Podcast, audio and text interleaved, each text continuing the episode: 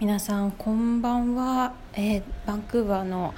また10時半かな。お届けをしてます。クーラーつけてるのでガーって後ろでうるさいんですけど。はいご了承ください。皆さん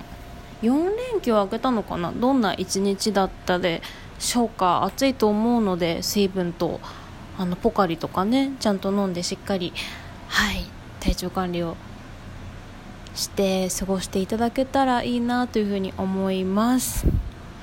私はあのアンガーマネジメントとかの別にスペシャリストでも心理師でも心理師でも何でもないんですけど今日こういうことがあってこういうことを学んだなっていうことをお話ししようと思ってます。でまあ何があったかっていうと久々に私すごい怒ったんですよね今日、うん、すごくイライラしてすごく疲れたことがあったんですけどそれから、まあ、気づいたことがあったのでゆるっと話そうかなっていうふうに思います。でご存知の方もいるかと思うんですが私が今カナダのバンクーバーっていうところに住んでいましてで大学院は5月に卒業して今はフルタイムであのまあ、日本でいう契約社員のお仕事を美術館でやってるんですけどで今日は在宅の日だったんで朝10時から6時まで仕事で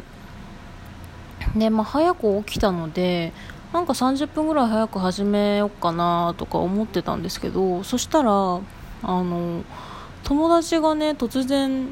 寮の部屋に入ってきて「ねせいろが持ってない?」って言っていや持ってないけどどうしたのって言ったら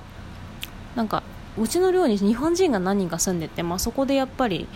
何て言うんだろう。近しいコミュニティができるんですけど、まあ、同じ言語喋るからね。あれなんですけど。でそこでその人の1人が多分食中毒にかかって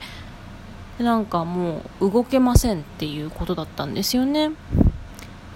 で私は結構異国での体調を崩したりとかあの親元離れてる時ですごく体調を崩したことが何回か体験してるのでまああの体調悪い時にもう何も食事とか薬とか準備できてなかった時って大変なの知ってるんですよ。うん。でまあ脱水症状になったりするとちょっとまあ、まあ、命に関わることもあるかもしれないしまずいかなと思ってでまあ分かった仕事まであと50分あるからギリギリスーパーまで往復して必要なもの買ってこれるからって言ってあの下痢を止める薬とあとはあの日本で売ってるウィダーゼリーとかリンゴジュースとかその消化器系に負担をかけない下痢の症状の時に回復させるな食事っていうものを買ってまあでも買ってくるまでにもなんかいろんなドラマがあったんですけどちょっとそこは省いて。まあそれで結構まあストレスがかかるようなことをあの仕事の直前にしてでギリギリの時間で帰ってきてまあその体調悪い子に荷物を渡してでオンラインで仕事をちゃんと始められてミーティングも出れたんですけどなんかねすごいその後であのすごい怒りがすごくなっちゃってでなんだろうな。もともと私自身もね結構疲れてたんですよ。いろいろ思うようにいかないことが今週末先週の金曜あたりから多くて。うーん。でなんかもうちょっと自分の中ではゆっくり休みたかったんだけどなかなかその時間も取れなくってっていうことがありまして。でなんか回復してなく疲れてる状態で月曜始まったなとは思ってたんですけどまあその時になんかあの突然そういうあ自分のコントロールできないアクシデントが入ってでもなんか私以外にその状況を知ってる人は別に動こうとしないわけですよね。うんまあ、みんな大人だし私があの別にわざわざ1人で薬とか食事とか買いに行かなくてもよかったとは思うんですけどただなんか私はそれを知ってて自分が動ける環境にあって動かないっていう選択肢ができないんですよなんかどんなになんだろうなあの自分の中のパーソナルでいたい半分がなんか放っておきたいし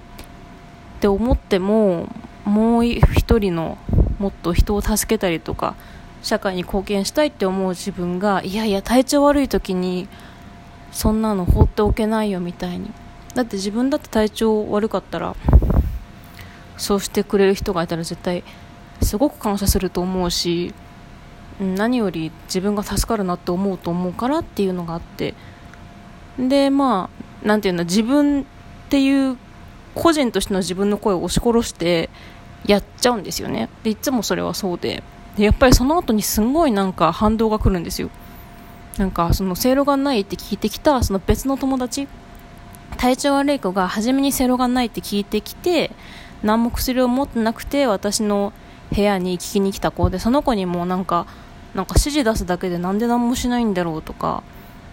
あとはまあな様々な他にも付属的な私がなぜか情報を情報を mediate する仲介役に何回もなることがあってなんで知らんかななんでわしに聞くねみたいなのがすごいいっぱいあって。そう。でまあなんかそれでね昼休みに結構あのまずいなって自分で見てて思ったので、うん、いろんなアンガーマネジメントとか自分と向き合う方法みたいなのインターネットで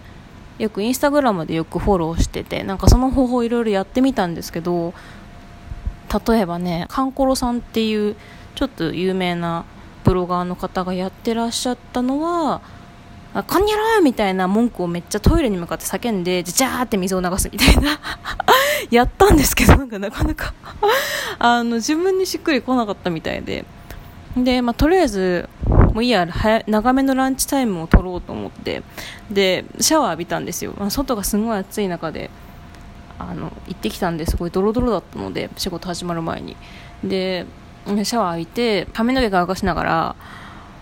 なんか自分の中の頭とか心に出てくるその怒りの文句っていうのをずっとなるべく距離を置いて客観的に見るようにしたんですよ。なんかああそう思ってんのねと思って。なんか一番なんだろうずっとでも続けて聞いてたらしっくりきた言葉が全部こっちがあなたたちに合わせてるから私にしわ寄せが来て今こんなに苦しいんだよどうしてくれるんだみたいなのがなんか私の一番の文句のあのなんて言うんだろう。一番地層の底辺底辺のところにある言葉だったんですよ。でそれが出てきた時に自分の心の中にあの言葉になってちゃんと湧き上がってきた時にあそれで苦しかったのねっていうのがすごく納得して私は。なんかその核になる部分が分かればそれが結構じゃあ後からこうしたらいいんだっていう自己理解につながるのでそれで結構落ち着いたんですよ。安心して。うん。なので今回学んだのはあの、まあ、本当に余裕がない時とかって全然あると思うし怒ったり怒鳴っちゃったりとか機嫌悪くなっちゃりしちゃうこともあると思うんです。でもそれも全然許していいと思うんですよ。だっていっぱいいっぱいなんだから自分がだけどもしできることがありそうだったらちょっと止まってななんでそんなに自分がイライラして怒ってるのかなってもし見れたらなんか自分をちょっと観察してみるみたいなものはいいかもしれないなって思いました。なんか最近「防具ジャパンのポッドキャストシリーズも聞いてるんですけど西加奈子さんっていう作家さんが他の作家さんが言ってらした言葉ですごく心に残ってるっていうのをシェアしてくださっていて